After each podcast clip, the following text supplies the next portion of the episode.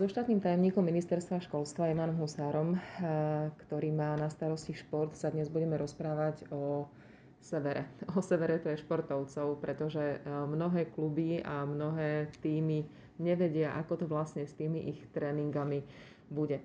Poďme sa teda rozprávať úplne eh, čo najjednoduchšie a čo najpochopiteľnejšie a pripravme takú kuchárku pre tých, ktorí chcú športovať a začneme pri tých takých amatérských kluboch ktoré športy môžu športovať a trénovať teraz v tom čase núdzového stavu a v čase zatvorenia všetkého možného.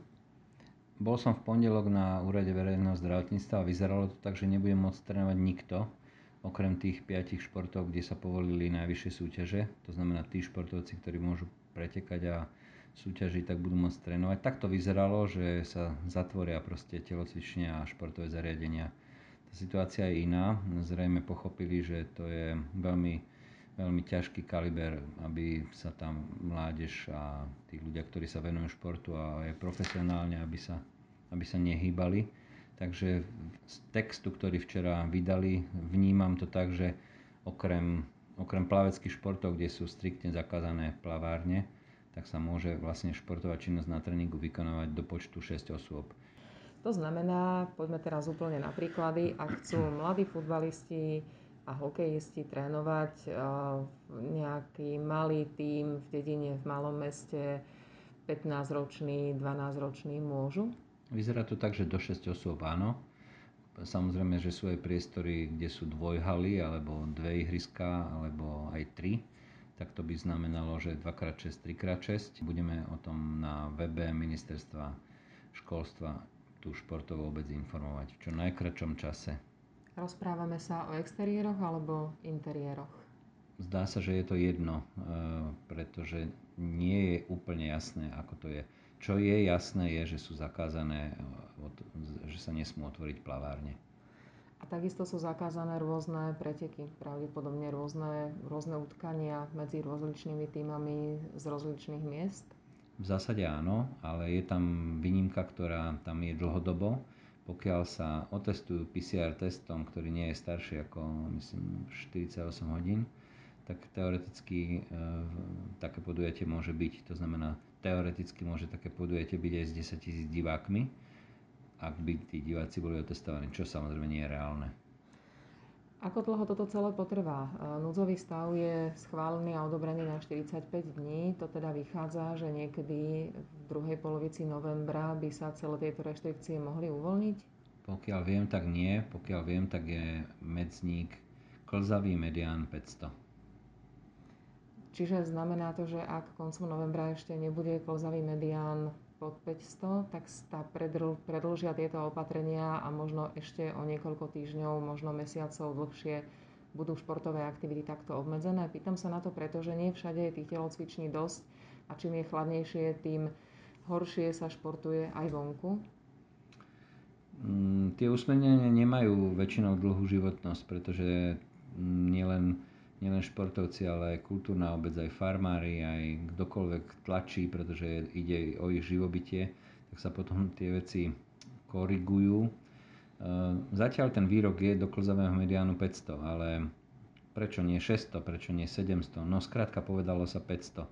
Takže uvidíme, čo to spraví a ak sa nemýlim, dnes je to nad 1000 a niekto hovorí, že to môže byť 2 týždne, niekto hovorí, že to môže byť 2 mesiace. Hej. V Čechách teraz pribudlo na extrémne veľké čísla, myslím okolo 9000 ľudí denne a my máme rádovo tých 1600-700.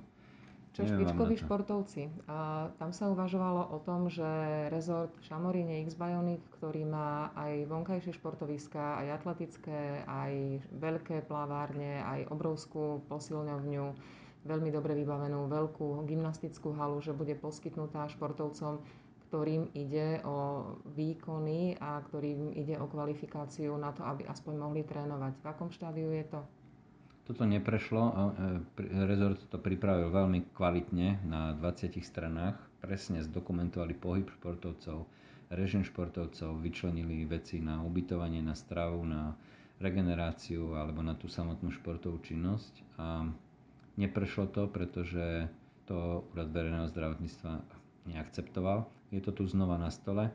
Je to požiadavka rezortu a Slovenského olympijského výboru. Požiadali nás o súčinnosť, my to budeme hneď riešiť.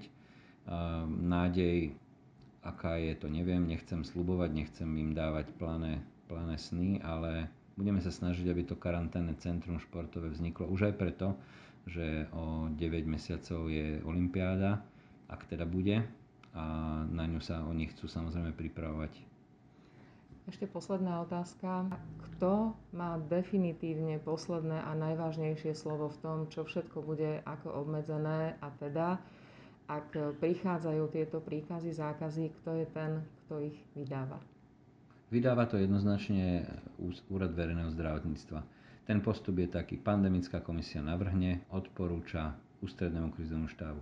Ten schváli odporúča vláde. Vláda schváli a keď to je hotové, tak potom majú 2-3 dní na to, aby urobili ten dokument na úrade verejného zdravotníctva. V praxi v, nedel, v sobotu bola pandemická, v nedelu bol štáb, v pondelok bola vláda, v stredu bola druhá vláda a od dnes tie veci platia a koncipovali sa ešte včera okolo 18. hodiny.